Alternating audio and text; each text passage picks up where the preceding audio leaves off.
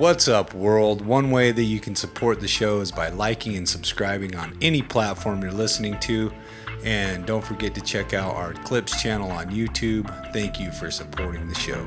We at the Other Side of Hell podcast are not therapists, doctors, or counselors. We're just two guys who have been through hell and come out the other side. Please be aware, we may talk about drinking and drugging in detail. Anyone struggling with addiction may find this triggering. Our goal is to share our stories, explore our struggles, and connect with others through our experience. Remember, we are not alone. There is hope, and together we can get better.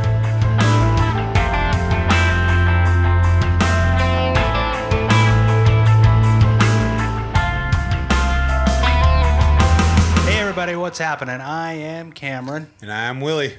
Welcome to the Other Side of Hell podcast. You are now listening and watching Cameron and Willie on the Cameron. show. Yeah, well, I happen to be dominating the conversation right now because that's what I do. Yeah. You're I'm on okay that seat. it. You're in that seat. Yeah, Willie, how are you, my friend? As as you, I, I am exactly as I should be. What does that mean? It means Explain it. I, am well Yes, as I should be because you do the work. because I'm doing the work to be well. Oh, okay. It's nice. Yeah, have some support. Have some direction. yeah. Yeah. Well, good. Yeah. You look, Created you look healthy- good. Oh, thanks. Yeah. That's what Avery told me too. I'm not feeling it, but luckily, you know, as we've said before, I don't necessarily see myself the way that other people see me. So I know it's a hard thing to do to to be a take a, compliment sometimes. it seems to be a pattern. Right. you know, you know what else is a pattern? You finding a way to nitpick our topic into the open conversation.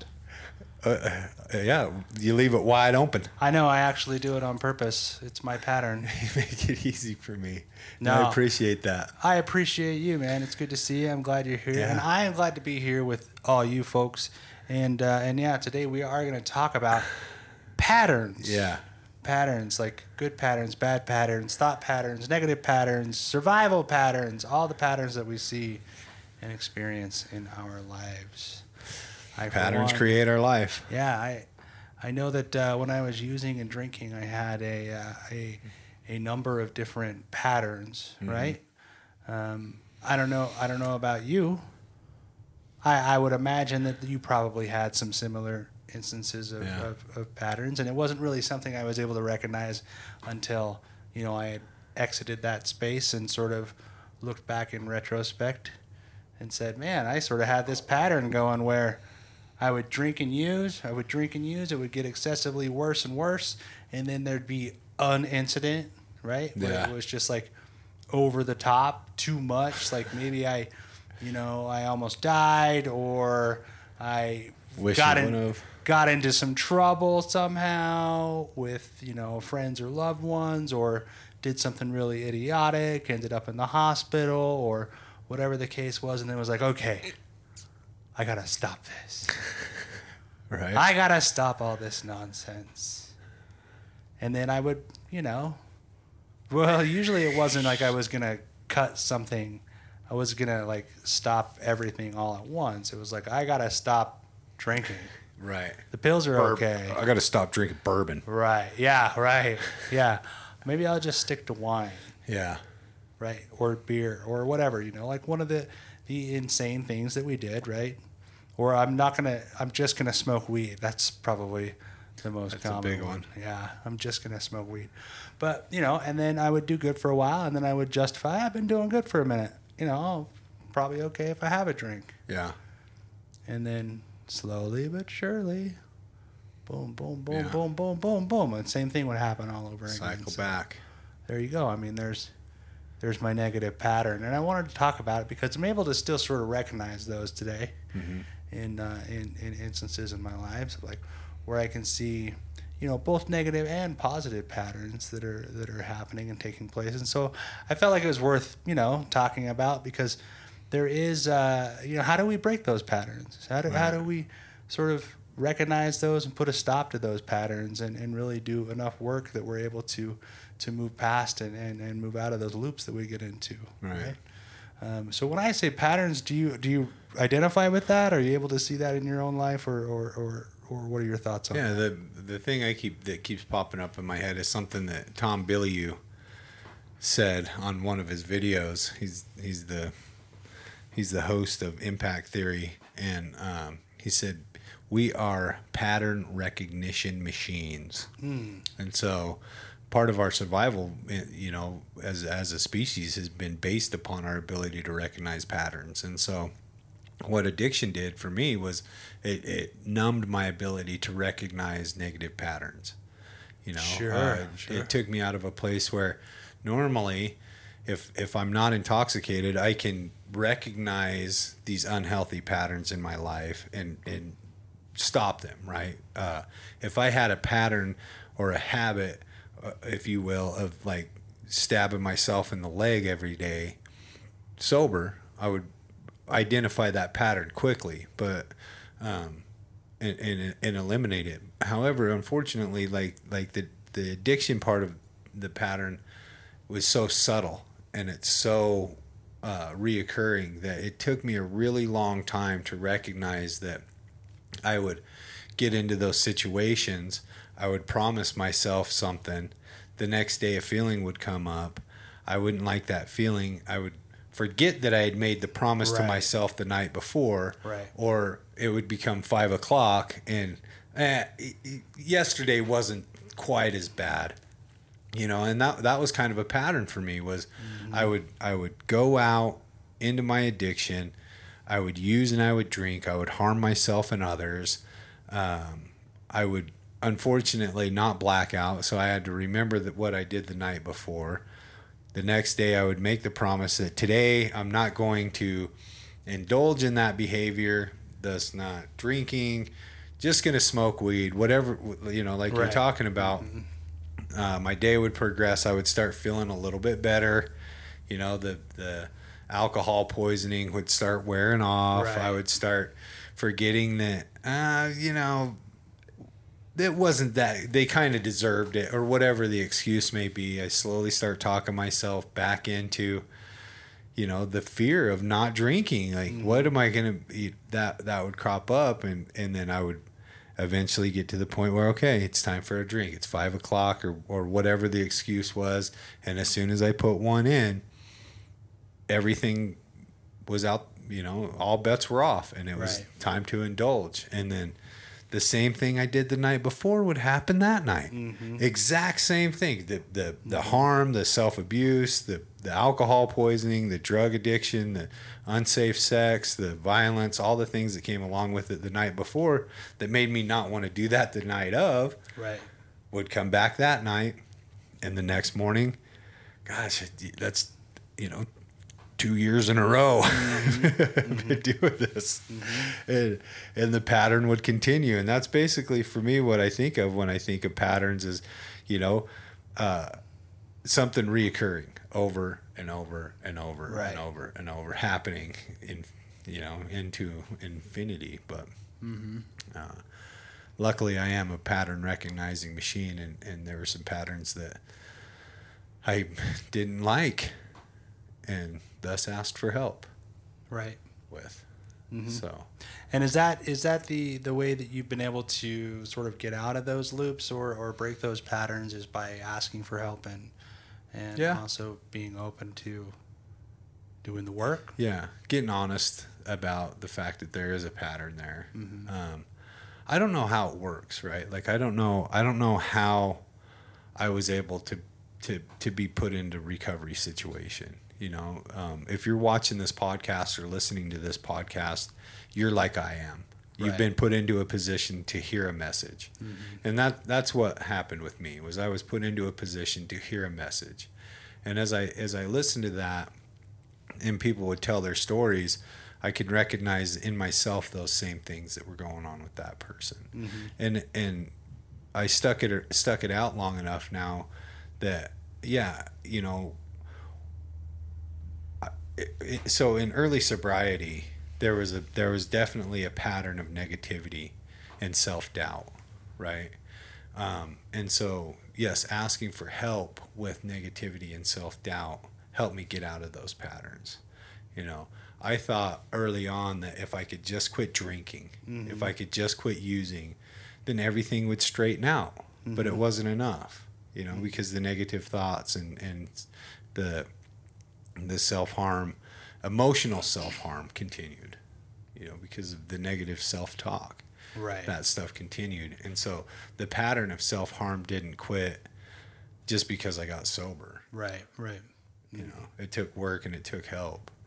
Um, so yeah, you know, fortunately, uh, somebody else said they had this negative loop, and they asked for help, and they were given the help, and I tried it, and it and it's and it's working. Right. It's working now. Yeah, it continues to work. yeah, it's not. It's not like I asked for help, and it, there's there's probably some things that I don't remember I used to struggle with. Right. Like there's probably some things that I have gotten over. I don't know. Right. But there's some things that I definitely have not gotten over, and I have to continue to ask for help, and I have to continue to work towards those things because they continue to not feel good. Like mm-hmm. the negative self talk mm-hmm. continues to not feel good, and some days it's like throw my hands in the air, like I'm never gonna get it. Sure. I'm never gonna get it, and and then you know it comes back around like, come on, Willie You'll you'll be okay. Right. You'll get it one of these days. Just don't give up right now. Right. You know, measure backwards, like mm-hmm. my coach always says. Mm-hmm. Measure measure backwards. Where are you now versus where you used to be? And I could do that with my addiction too. Mm-hmm. You know, where I used to, you know, one was enough. Right. yeah. And then as it progressed, you know, it continued to take more and more and more. And by the time it got to the end of my where I got sober this last time, I could measure back and see that there was a lot of damage done. Right. You right. Know?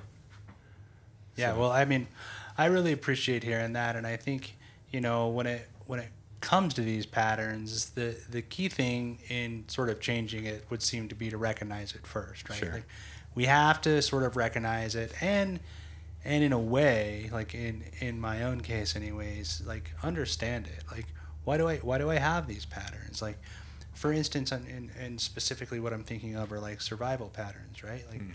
these are the patterns that I've developed that are are maybe negative in behavior, but have been developed, or I've come up with them because at some point they've allowed me to avoid something that is uncomfortable. Mm-hmm. Like what I'm what I'm thinking of specifically is let's say for example, um, you know when I was in junior high.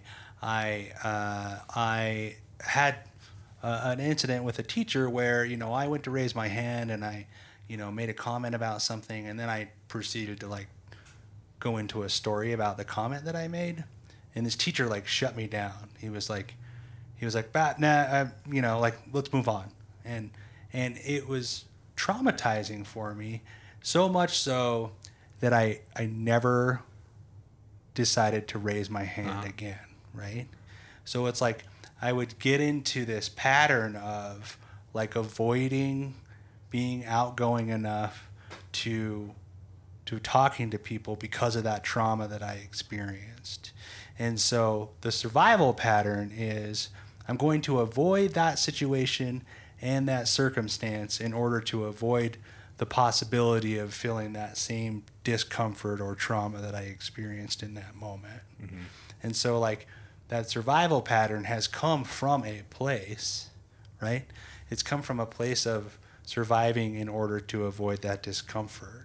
Right. But like ultimately, like was that a good thing? Like for me, not necessarily because it's important that I'm vocal and that I am open to sharing my ideas and my thoughts and and with people and and to recognize as well that you know this teacher I'm sure he had he was well meaning for the class. Like he wanted to keep things attentive and, and moving on and, and yeah, probably had and, nothing to do with you. Yeah, exactly. You know, like, and, um, but it was very easy for me to obviously take it personal. And, mm-hmm. and I think that too is like a very impressionable age. Yeah. Um, and so anyways, the bottom line is like these patterns don't just, they're, they're not just they, they usually come from they from evolve. yeah from a certain place and they do evolve over right. time right there's reasons why they're there and so it's important to sort of recognize those patterns, where they may come from, in order to then say, you know what, like in those moments now where I'm, you know, in these situations that feel similar and you know I'm presented with an option to raise my hand or share an idea or whatever the case is, and I feel that resistance Sure. because that's that's the pattern, right? And I say, you know what? Like I'm feeling that way because this is sort of how it always feels because of that one instance. Right. And it doesn't mean anything like, you know, and push past that in order to establish a new pattern. Right. Um, and so I think for me personally, it's been very important to investigate and do the work in order to figure out where that pattern is coming from, what it is I'm trying to protect, and see essentially if it's worth protecting. Like, Yeah. and, and play it through and say, is that the end of the world? If like, you know, if if if what I'm trying to protect myself from actually comes to fruition, is it the end of the world? Like, am I gonna die? Yeah. You know what I mean? Yeah. What's the consequence of? Right.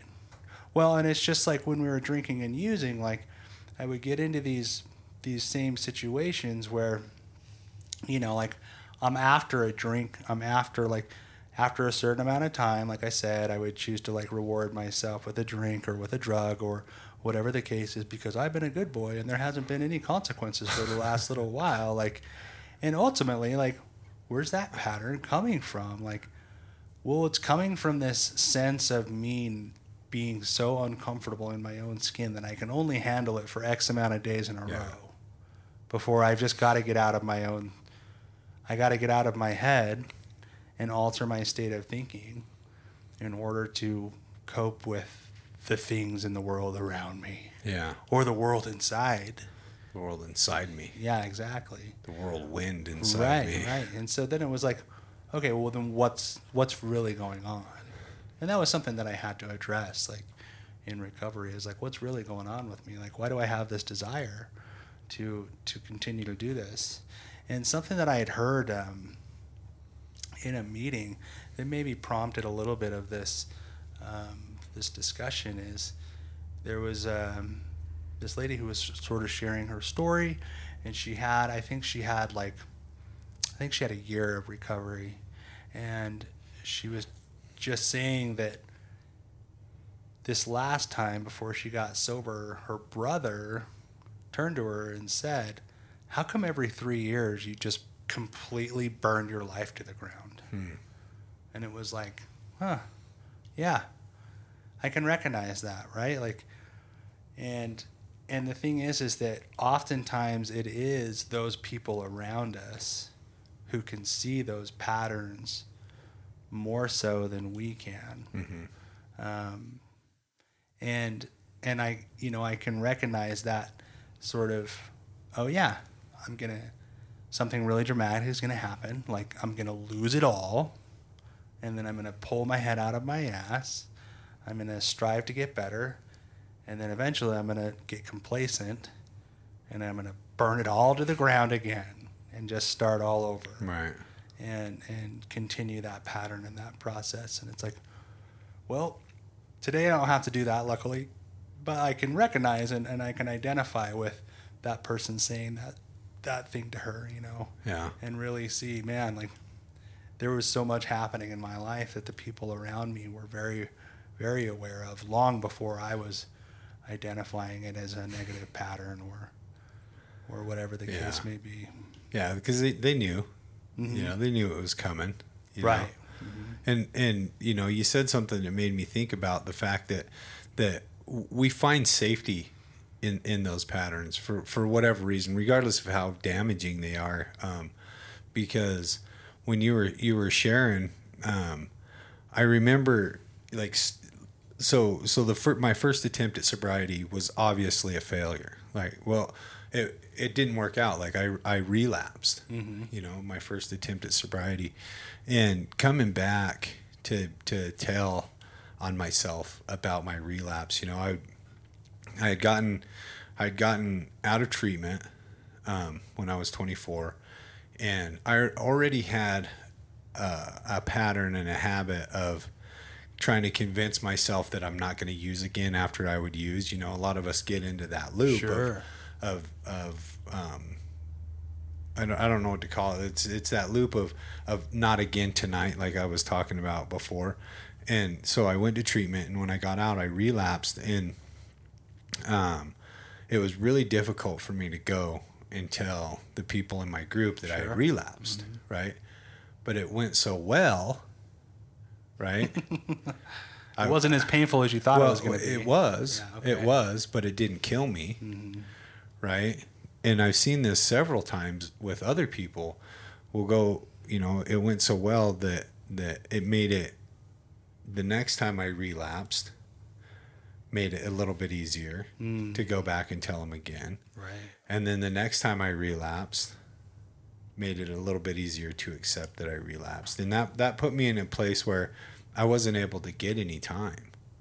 You know, I wasn't I I stopped trying to go back and admit my failures, mm. right? It just made it easier for that cuz I had a pattern of failure and growth, failure and growth. But I wasn't really growing, but the fear of talking about it became un- unnecessary. Like I didn't need it anymore, Mm-hmm. you know. And so, as as I look at the survival patterns that I have, you know, mine too came from trauma. Right. You know, mine too came from a place of not wanting to be harmed and wanting to be safe. And so, I learned a pattern of lying very young, and that continued all the way through my entire life to where now you know there's there's times that i still will consider lying when the truth would would serve me better you know my first instinct is to even even though i don't need to. Mm-hmm. you know i'm so i'm so conditioned. I've conditioned myself so much to protect me from the great unknown. Right. right? That um it's it's just one of my first instincts is to protect myself. And and the patterns that i built through my addiction and recovery are those patterns that are subconsciously designed to keep me alive. Mm-hmm. you know these these things are going to keep me alive and i'm tricked myself into the idea that emotions will kill me that that uh, emotional responses to what other people think will kill me and so Interesting. I've yeah, you know, I've had I've had patterns based around that, negative patterns where I'm not going to get close to you because if I do, then I'm going to have to be honest and if I'm honest then you'll find out who I am and if you find out who I am, you're going to reject me and if you reject me then I will die. Right. Mm-hmm. And so everything is really a big facade. And I keep repeating that and repeating that and repeating that and repeating that until the pain of living in that cycle gets so much that I'm willing to do whatever it takes, whatever is suggested to stop that. Even though I don't know what the outcome of that is going to be, mm-hmm. you know, I'm willing to do the work in order to stop that pattern, in order to stop that behavior so that I can hopefully get a perspective on. And for whatever reason, you know, I still don't quite understand why I suddenly became in why I suddenly got a craving for life. Mm-hmm. After after such a long time of using and drinking. I don't know I don't know why I decided I wanted to live. But I accept it and because that happened to me, because I got a craving for life and decided, you know what, this is the only life that I have. You know, what can I do to have a better way of life? I started listening and I started paying attention to those patterns so that when the fear comes up, I don't run straight to the honey bun. Right. you know, Yeah. that I don't run straight to the ice cream section. I don't run straight to the alcohol. I don't run straight to the relationship. You know, um, now the new pattern is a little more healthy. Mm-hmm. You know, because there is healthy patterns Right. also. Right. Yeah. Yeah. You know, but recognizing those patterns, it can be a bitch sometimes. It can be tricky. Oh yeah. You know, it, it helps to have some help. Yeah, I, and I think that that's that's sort of the the bottom line. Well, I mean, I don't know if it's the bottom line, but it's an important part of it, right? Like, Right. and because because oftentimes I'm not great at recognizing my own patterns. Like, when somebody points it out to me, I can see it very very clearly. Mm-hmm. But oftentimes I do need that third party perspective in order to really sort of say, "Oh my God, like you're." You're absolutely right. Like every time this happens, this happens. Like, Yeah. and and I continue to do it even though it it's it's essentially harming me, Yeah. you know. And so like I know there's been a couple of times where, you know, I've I've shared something with you and you said, "Well, this is your pattern, right?" It's And time. oh yeah, it is sort of what I do, isn't it? Like, oh man, like I gotta, I gotta maybe not do that this time. Yeah. And then like what happens in those instances is, is I'll get to a, a certain point in that pattern or in that cycle, and I'll say, well, I can do A or B, and A would be continuing that pattern, or B would be ceasing that pattern. Mm-hmm. And I know if I do A, it's going to get me this particular thing because I've done it over and over and over and over. But I don't know what B is going to do. Mm-hmm. So I might as well try B. You know, but it's funny because you say that, like you say, well, but there is that fear of the unknown. So it's like, well, I almost rather do A because I know what A is going to do. I, I know what what if I continue on this cycle, like what's going to happen, you know. But if I do B, I don't know what's going to happen, and fear of the or, you know, like the unknown is scary, and I'm afraid of that, and so I won't try that. Yeah. you know? And so i think ultimately like it comes down to being optimistic you know like not being afraid of what we don't know. Because oftentimes like i think that i i i have a, a pattern of assuming the worst right like Okay. I always tend to think that whatever is the most harmful or detrimental thing that can happen is what will happen, right? Yeah. And that, like you said, it will kill me, you know? But if I can step back and sort of A, play that through, and B, see the lunacy in that, like that's illogical to think that A, it will kill me, and B, that that will automatically be what happens. And so if I can step back and say, okay, I don't know if that's true, but if if, if that is true, will it kill me? No, it will not kill me. Like I might be uncomfortable for a minute, but I'm not going to die. And probably this and this and this will happen if I do that. And so, like, is it worth the risk? The unknown. Yeah, it probably is, at least today, Yeah. you know? Especially to break a negative pattern. Yeah, absolutely. Yeah.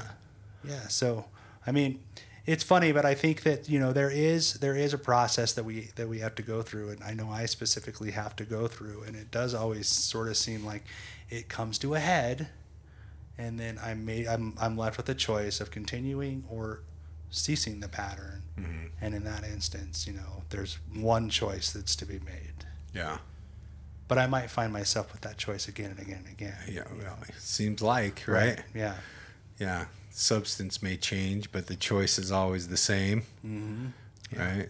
The the the pain remains while the Mm-hmm. solution may change. Kind of like like it's so it, it morphs and changes and like you know, I have to come back to the fact that I'm an alcoholic. And Right. so if I'm alcoholic and I believe I'm alcoholic, then maybe I should go to where alcoholics find solutions, you know, and Mm-hmm. it, it's a, there's a wide place for that now. And if I'm, if I listen, and I pay attention, if I want help, I will find the help, right? Because we, we always have, you know, that, that hasn't changed, you know, the, the word patterns, the word, just the word is starting to sound weird because I've said it so many times. That's how it goes. You know, patterns, patterns. But I, I wonder what the definition, you know, I know because we're not talking about the patterns on this wall, right? Because there's there's a, that kind of pattern. But I wonder what what the definition of patterns is as it pertains to our conversation. So Jordan's going to look that up, but you know, I th- there's some that I really appreciate the patterns that I sure. have in my life. Some of those, I mean, not all those survival patterns are going to be a bad thing. Right. Like, so like, you know, I don't put my hand on the stove because I did it at one point and it burned me. Yeah. You know, so like, there, there's there's a reason that some of them are there, mm-hmm. for sure. You know, but some of them are illogical based on you know assumed circumstance, and it's those patterns that if we let continue to dominate us, mm-hmm.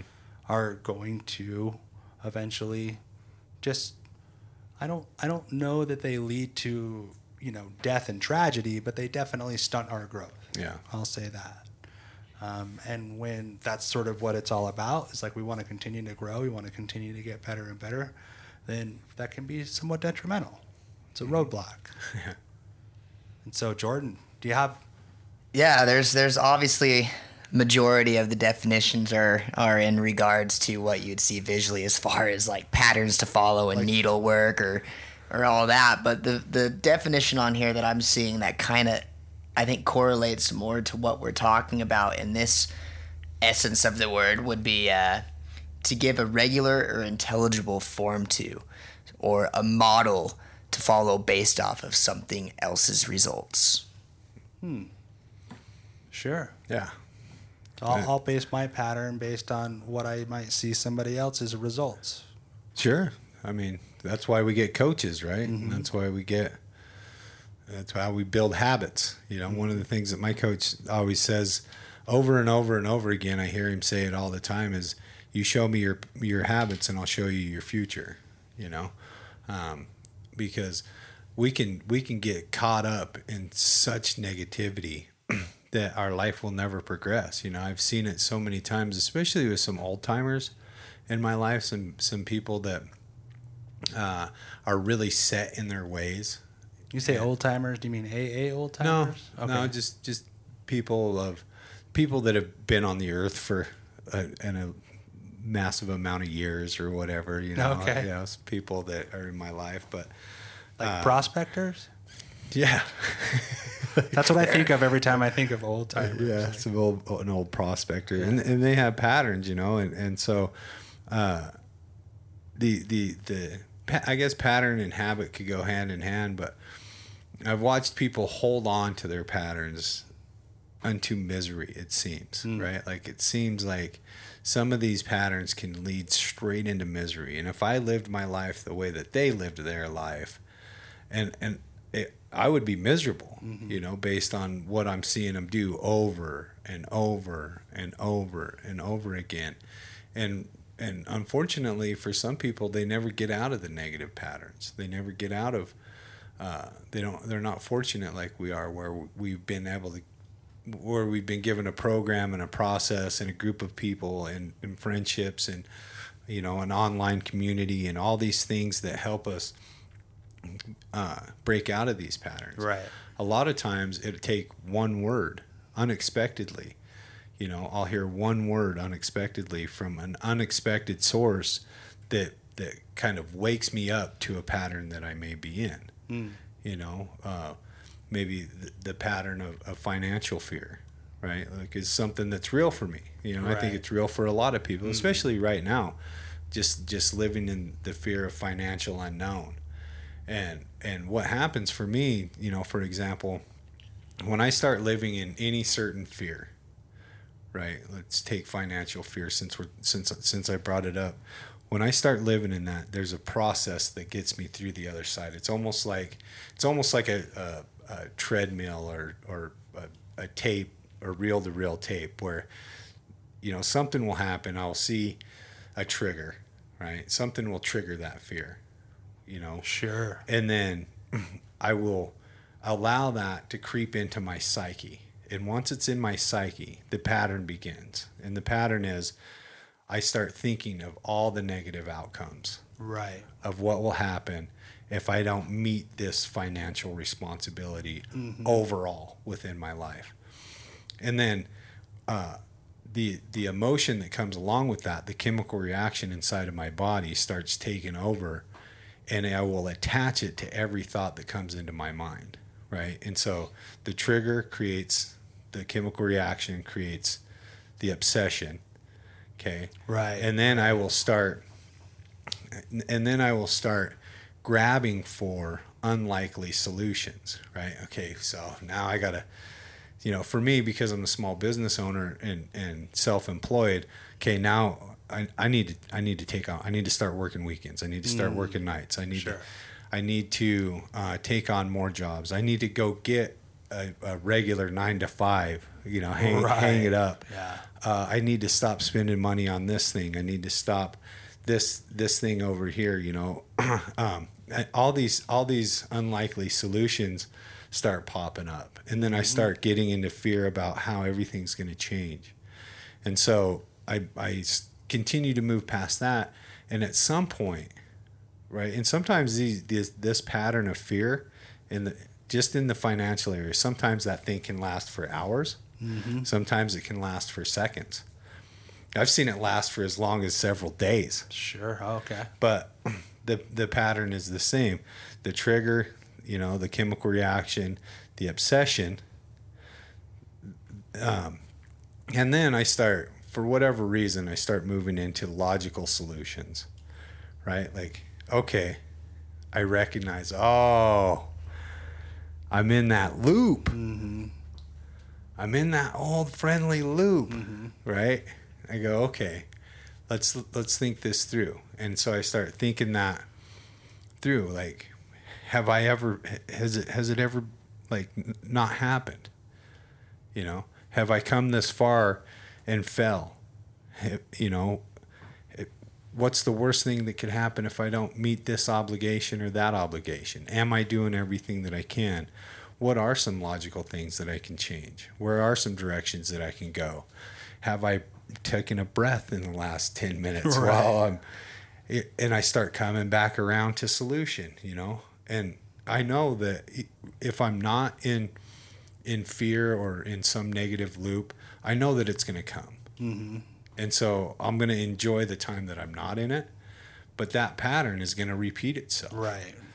And I know that it's coming, and I know that it's coming because it continually has came Right. Right. you know and so the important thing for like negative thought patterns the negative loops um, for me is to recognize that they're there and that they're mine right And to be okay with it, right? Like Yeah. Accept it. yeah um, I, I can't always like a lot of times i'll be in that that space and i won't know that i'm in that space until i recognize that like i'll be balls deep in a negative thought and then realize that i'm in a negative thought Sure. Yeah. Oh, yeah. like oh fuck i'm, I'm deep in the forest and and that's where having um i called you i called you the other day and i left you a message about about like just having all this self-doubt Yeah, and, yeah. And like it, like i just asked like like you ever get that way and then you call me back you're like ah no i never get like that let me tell you just how how much i never get into that space you know because we do Right. Mhm. and um, I will try to convince myself that these patterns aren't acceptable, right? These thought patterns aren't acceptable. Behavior patterns are a little bit different. You know, behavior patterns, there's some behavior patterns that are not acceptable, Yeah. Yeah. Absolutely. right? And so, um, one of the things that I had to come out of, you know, was a negative sexual behavior, right? And and it was, it was a bad relationship to ba- bad relationship to bad relationship, right? And and the pattern was, I would get a desire, I would find someone to fulfill that desire. That desire would be fulfilled, right? The desire for that desire would be lifted, and the relationship would no longer be needed. And so the the the pattern of that was was was complete selfishness. Oh yeah. But I would take I would take it and I would ride it through, and me and the other person would end up harmed Right. Right. until the desire came back up, and then I would forget about all the pain that came along with it before. I would get the desire. I'd find one some someone to fulfill the desire. I would fulfill that desire. The desire for the desire would be gone, and so would the relationship. And and that's not okay for me. Right. Right. right and, and i'm not i'm not putting judgment on any sexual behavior Yeah, at all I you know it. what, what i'm talking about is a negative pattern that harmed me spiritually Mm-hmm. and emotionally and until i was able to do the work and, and start to understand what desires are okay and how to fulfill them and, and where to where to place my energies and what work to do and and all those things. Until until I had a program and other people that would help me and until I would open up and be honest about the things that I was hiding and working on and didn't know how and wasn't asking the questions until I put myself and submerged myself in a community of people that suffered like me I continued those patterns. You mm-hmm. know, I continued the behavior patterns. I continued the thought patterns. I continued all the all the negativity and harm under the illusion that someday I'll have it together enough. Like I'll just figure it out. I'm just gonna figure this out. Yeah. Yep. Yep. You know. So, yeah, I don't know if, if you can get anything out No, of all it's so that. funny. Like hearing you talk about, you know, your relationship, the patterns that you had with your relationships. I'm like, yep, yep, that was me.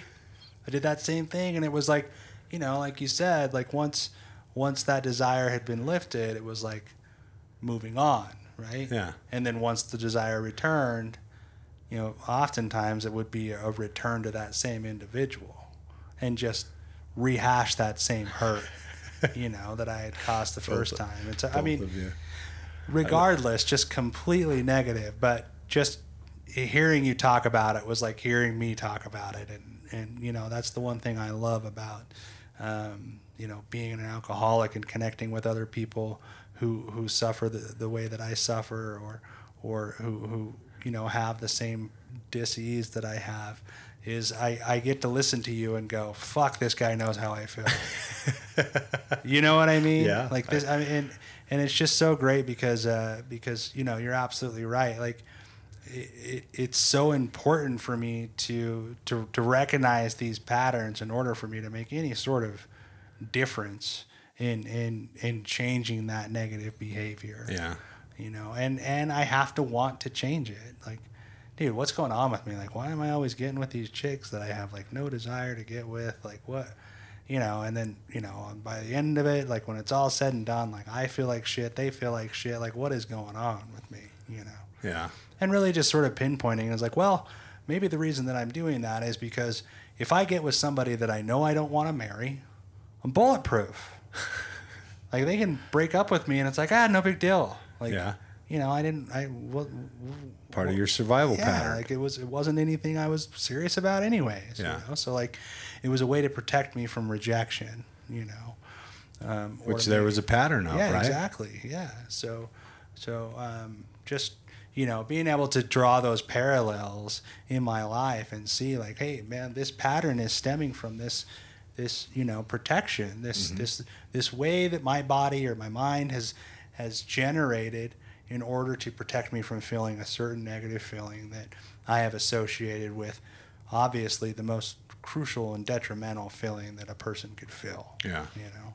Um, so it's, uh, it's it's it's it's all very fascinating. I feel like we could talk about this for hours and hours and hours um, about the patterns, but I don't know if we have that kind of time. You know, I am going to interject though, because just sitting here and listening about this, it just kind of dawned on me that, and it could have been mentioned already by you guys. I'm sure it was, but it's also worth mentioning again if it was. You, not being aware of a pattern is, in fact, itself a pattern. Having inconsistencies in your patterns is, in fact, a pattern. You know, so Didn't you just love Jordan? Like just comes in Yeah. and just drops truth bombs. no I'm all. Wait a minute. Yeah. no, I just sitting here thinking about that. I was like, wow, no, no, ev- everything is a pattern. Well, what else could it possibly be but a pattern? So even if you're unaware of it, it's in fact a pattern. If you're doing good things and then bad things and there's inconsistency, then you have an inconsistent pattern, which is in fact a pattern. Right. So, Yeah. yeah. Even just remaining ignorantly bliss to it all is essentially is a, is a pattern for sure. Yeah. Interesting, fascinating. Well, I uh, I want to I want to get into our war story. Yeah, today. for sure. Um, we have a really good war story from uh, from Amy Yes. today, who I think you know was able to recognize some of her own patterns, Yeah. and, uh, and and she's gotten to a place where she's where she's doing pretty well for herself. yeah. Um, really happy about that. I really appreciate her sharing her story with us. Um, she's great Absolutely. from uh, from Dallas, Georgia. Yeah. My brother's from Georgia. Shout out. Shout out Georgia. Dang. Um, and I hope she knows that when I say Dallas, Georgia, I mean that with like the, utmost respect. the utmost respect. I just love, I love hearing these accents, and I just love getting these stories from, from you know, Yeah. people from all over the country, and and we're so blessed to have all these people, you know, really just join us and share their stories and. And, uh, and and offer hope, you know, Mm-hmm. I, and I think that's sort of what it's all about. Yeah. Um, so I don't want to ruin it too much. No, this is this is a good one, you know. Yeah. And and the delivery of it's great. You know, her her story I could relate with so much of it. Mm-hmm. And um she's the first uh one that that on, she's only on TikTok. TikTok. Yeah. Yeah. And so, you know, the online community continues to grow and we continue to show that recovery is happening in all these places. Yeah. You know, so in all these all these different arenas, you know, which is it's so inspiring to see yeah. that, you know, re- recovery doesn't look like it used to. You know, it looks like it used to and it looks like all these other things. Yeah. So it's it's it's great that along with everything else, it's it's evolving and the community is just thriving sort of everywhere you look. Yeah. So I can really appreciate that. But with that, let's get into her story. Let's so do without further ado, this is Amy's war story.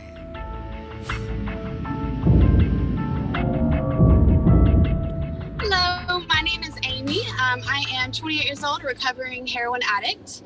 I'm really blessed to be here today to tell my story. Um, beyond appreciative of how things have turned around for me. Um, so eventually, essentially, things started for me with prescription pain pills, as they often do. Um, I had three surgeries back to back, essentially, and started getting prescribed Percocets for those surgeries. Um, that kind of bore the love for opiates for me. Um, I realized I felt like a better, I felt like a better person. You know, I felt like I was more talkative, more confident.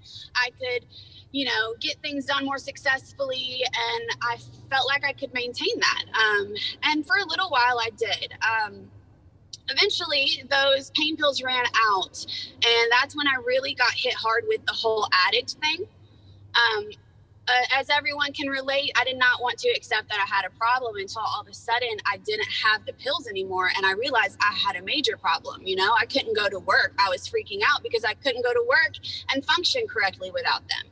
So um, from there, it was pr- pretty quickly that I started doing Roxy's. Um, at the time, I had a really beautiful but twisted friendship with the girl um, who really we kind of dove into that whole world together. Um, she was my best friend, but we were just the worst of influences on each other and honestly just kind of drove each other towards that addiction even more. We started getting Roxy's, um, and it was pretty quickly after that that I graduated to heroin. Um, one day I couldn't get the Roxy's. I thought that we were going to get the Roxy's, and um, instead, we ended up at the dope man's house. And that was the first time I had tried heroin.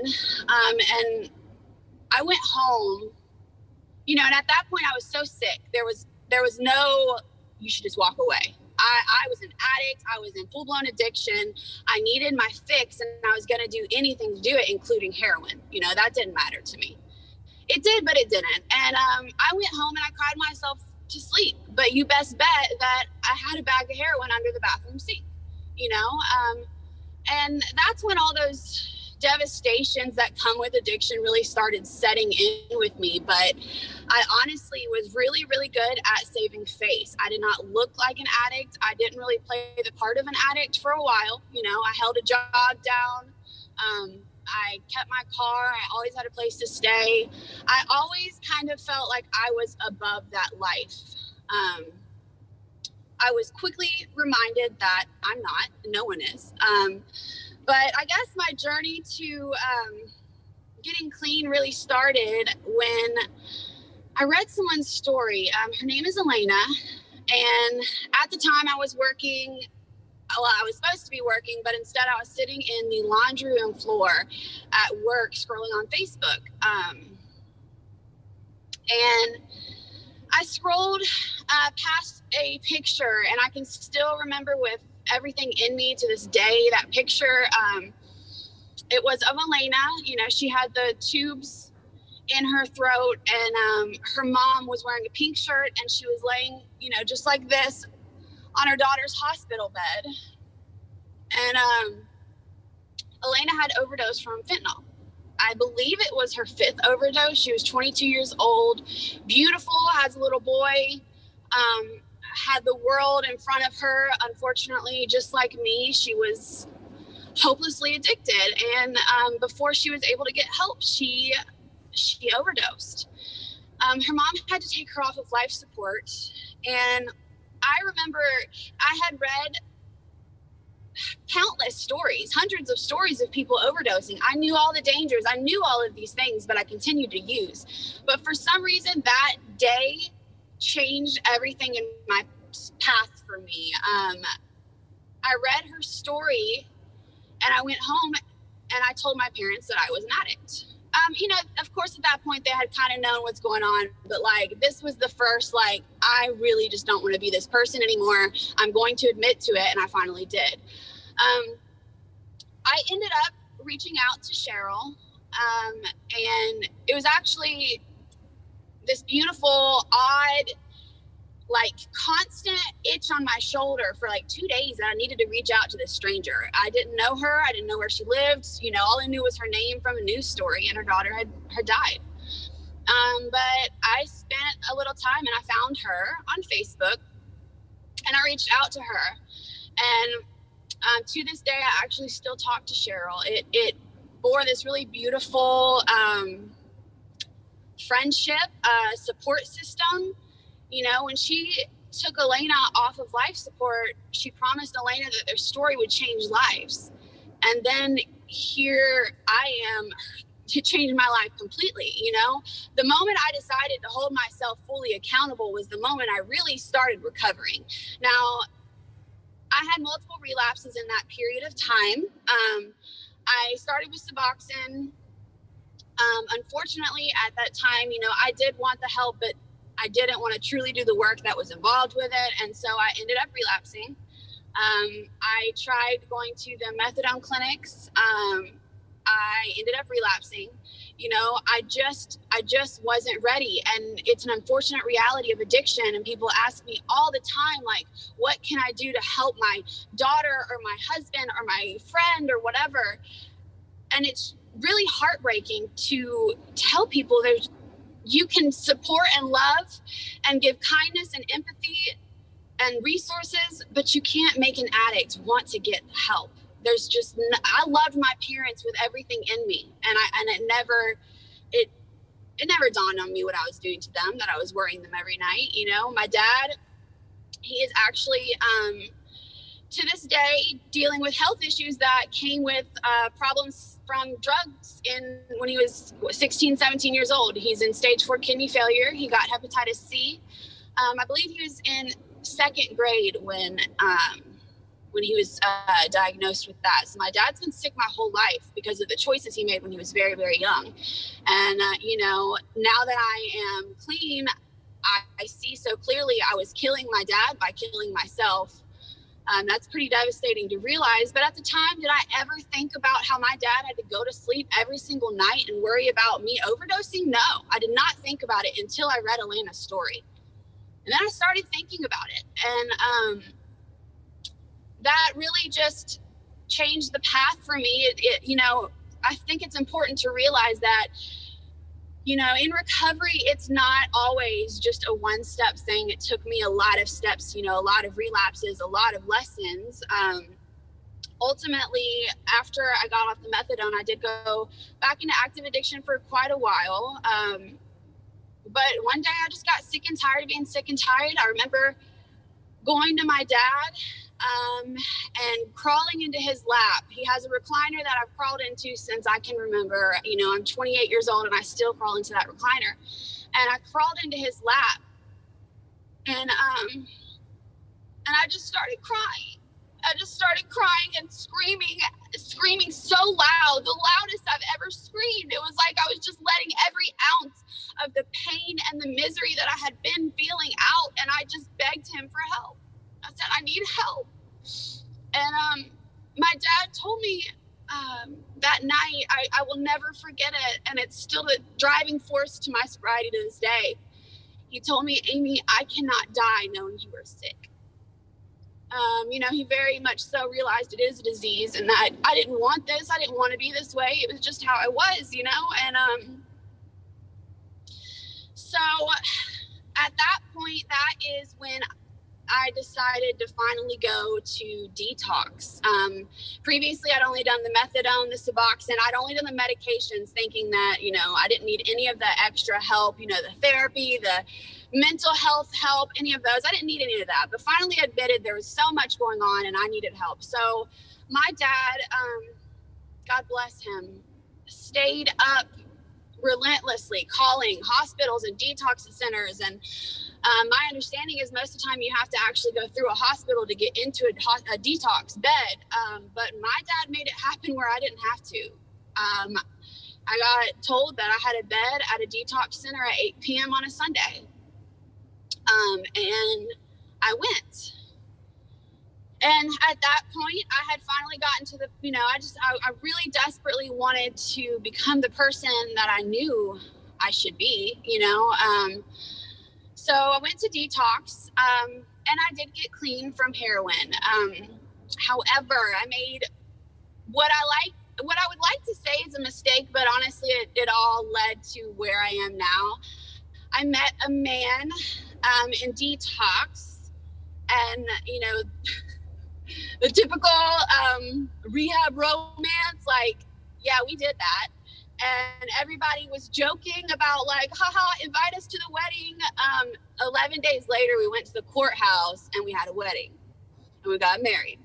Um, i did not tell my parents nobody. The way i told my dad my dad is my hero.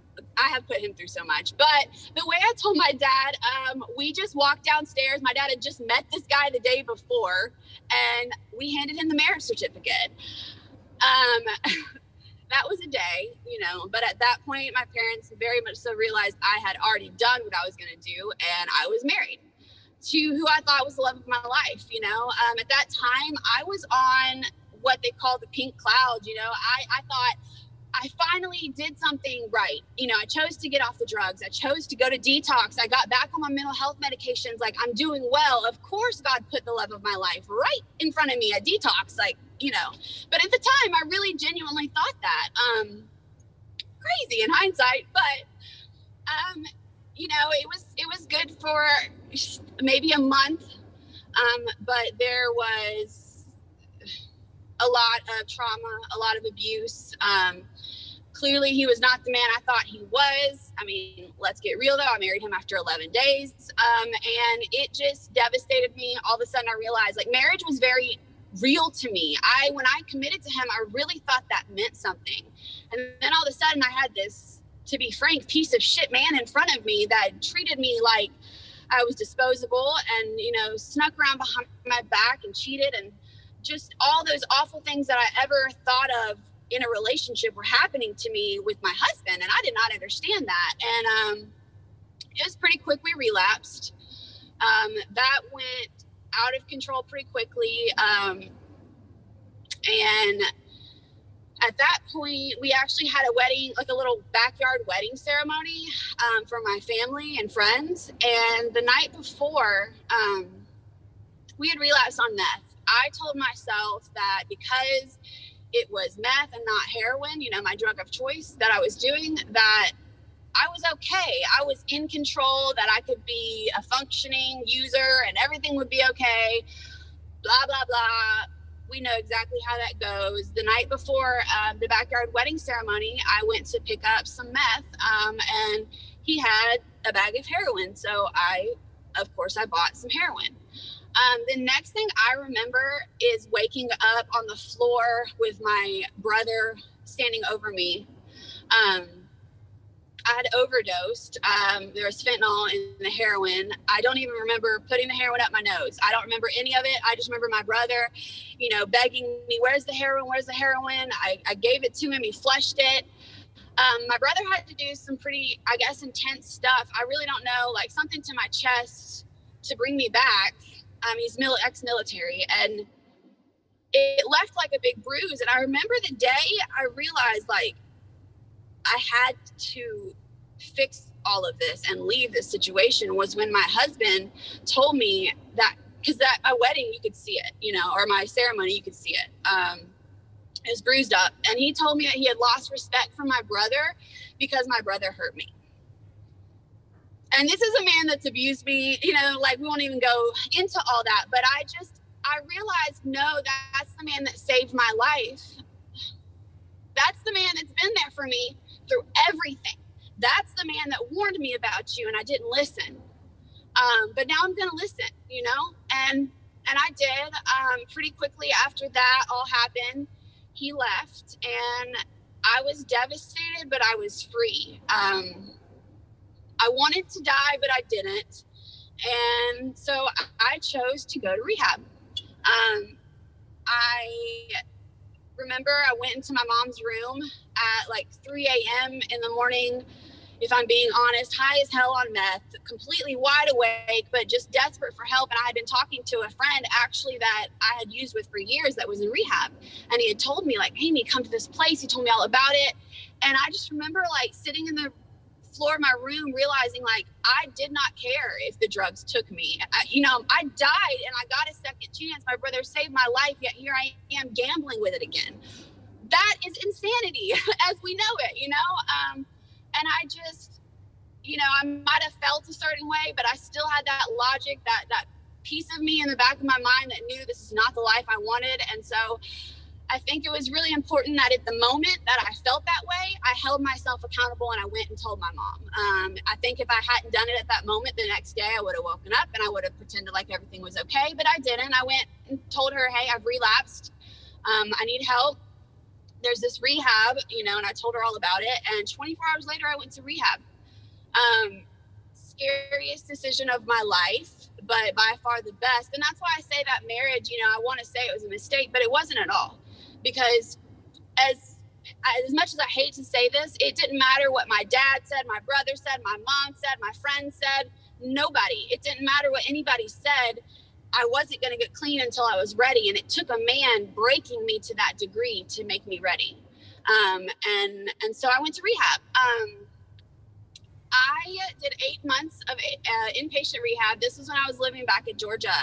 Um, it taught me everything I you know, I needed to know, like for years, I'd been trying to get clean, but I had never done any of that internal work. You know, um, there's so much healing to be done. There's so much learning and educating. And I had to learn about really what addiction was and why I was an addict, why I continued to cope these way, cope with these, um, you know, cope in these ways. Um, and rehab taught me all of that. You know, I dove into NA, I dove into the meetings. I was doing two meetings a day for months. Um, met some of the coolest people in my life, but also, also met some of the worst. I was surrounded by people that had all been struggling the same way I had, and it was um, it was really therapeutic, really healing, um, but wild.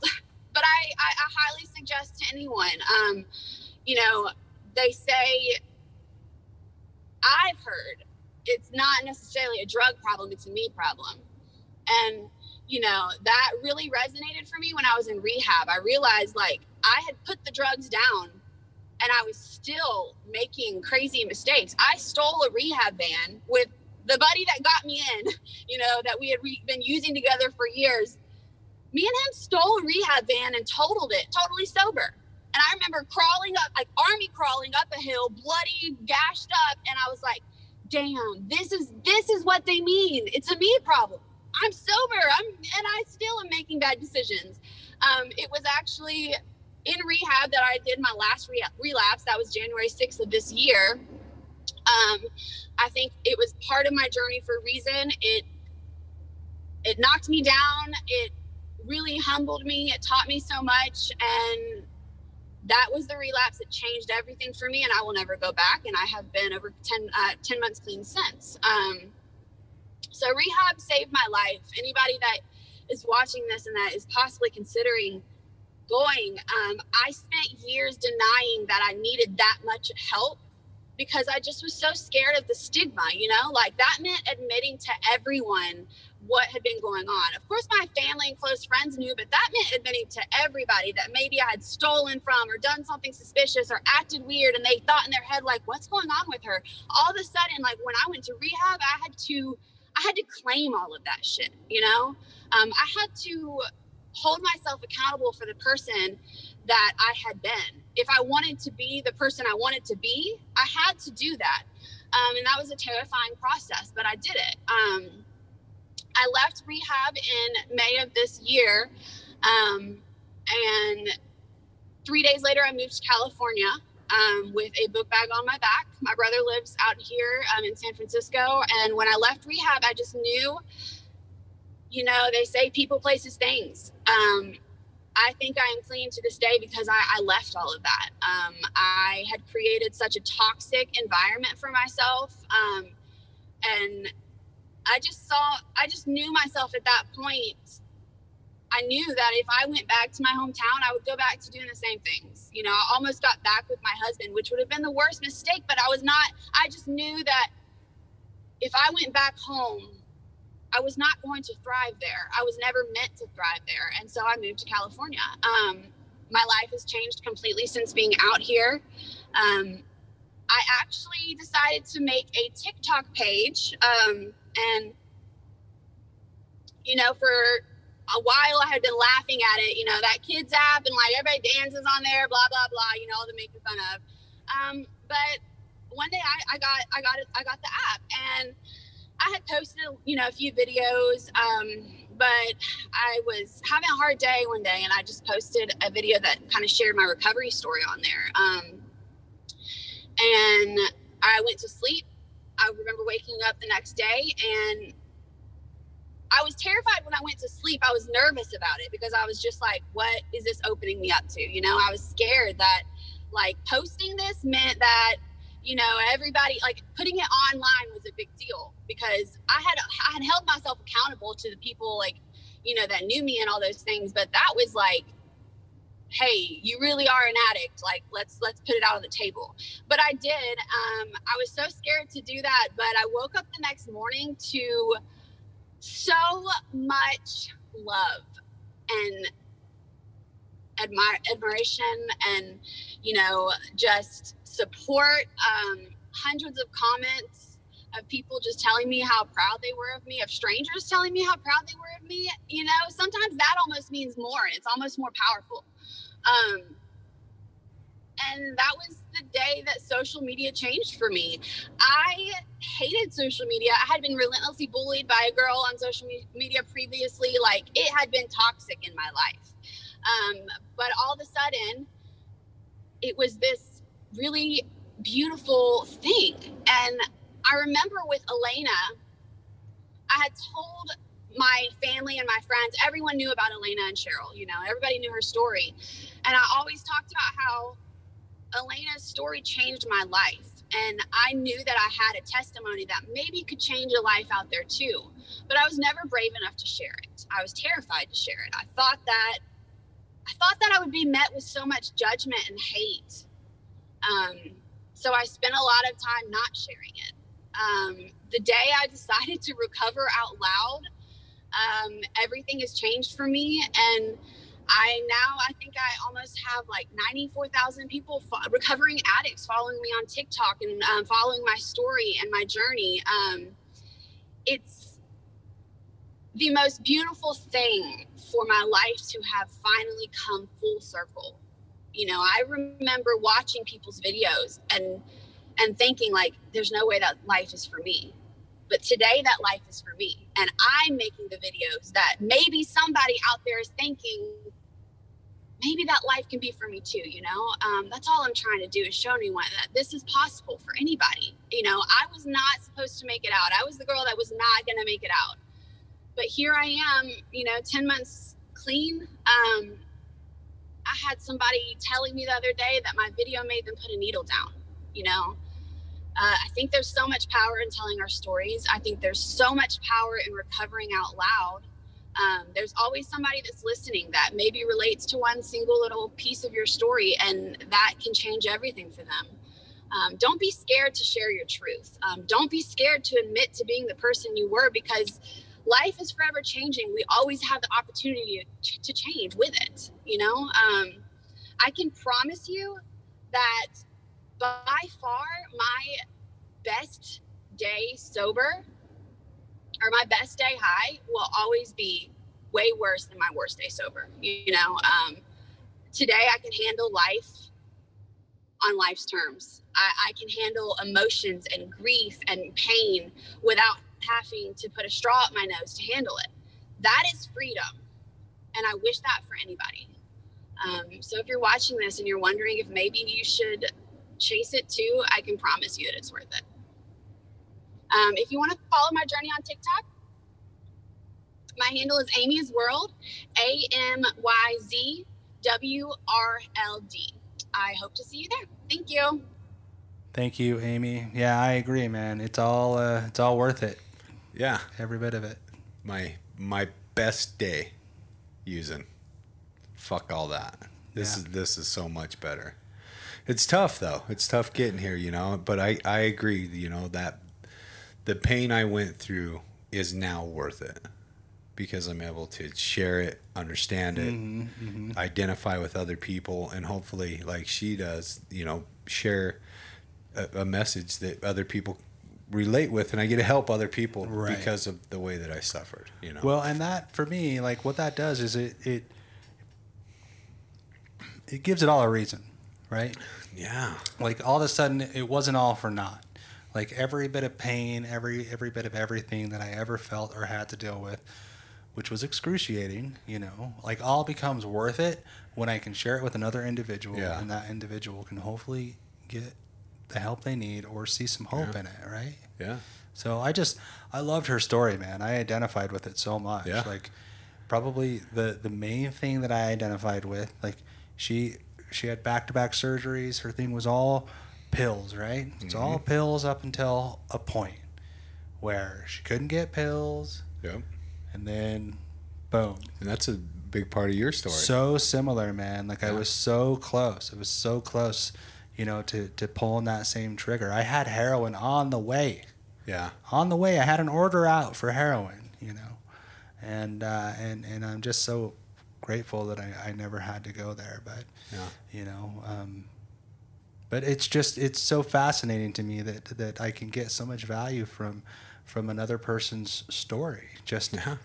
just I can totally relate with that, and and, and hearing how she's continued to go through it and, and, and come back. Yeah. You know, she's not without her own patterns. Yeah, for sure. for sure. Mm-hmm. And you know, one of the things that she reminded me of listening to her story is, you know, it sounded like she found the sickest person in the room, like I did, and you know, it, it, it wasn't eleven days. I didn't get married after eleven days. I think that might be a record, Amy. I don't know. Mm. Yeah, I love that. That part's great. uh, I wouldn't suggest, and there's a reason, you know, that, that it's not suggested. But I, I found the sickest girl in the room. Well, she found the sickest guy in the room. Uh, You know, my ex-wife, and and we got married, and it was a disaster. You know, we relapsed together. right. Also, you know, I could identify with that. That that pattern of.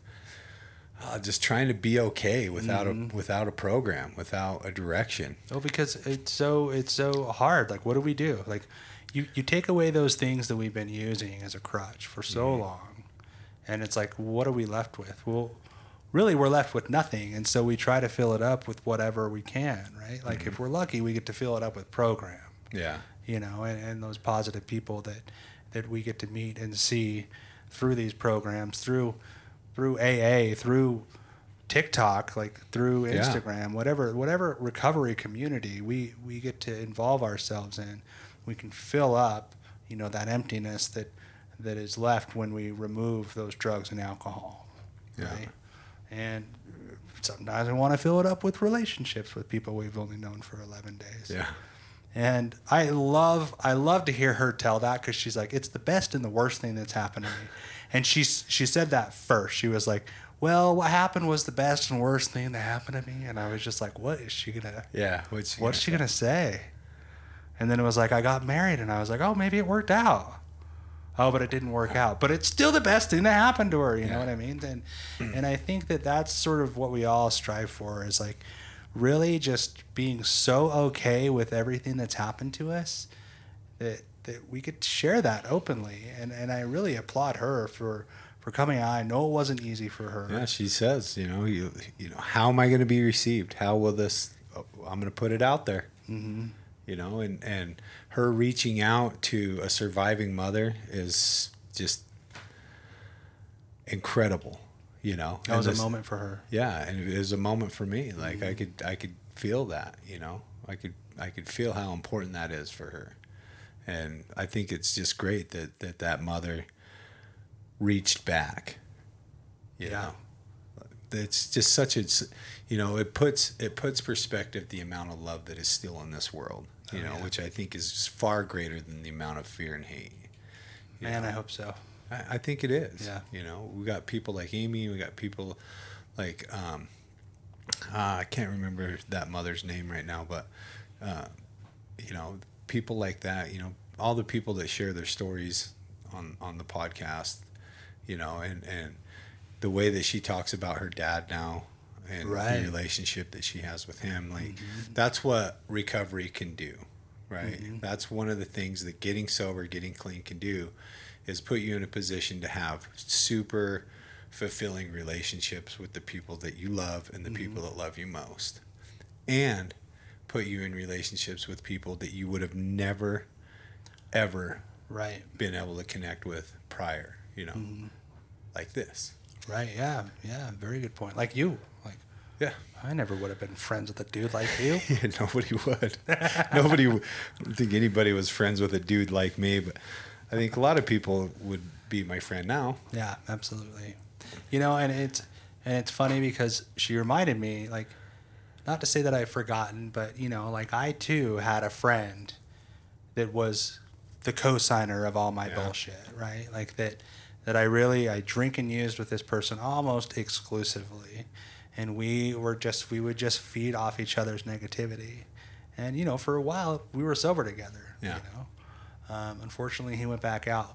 I would be curious to see, you know, what, what happened with that relationship with her.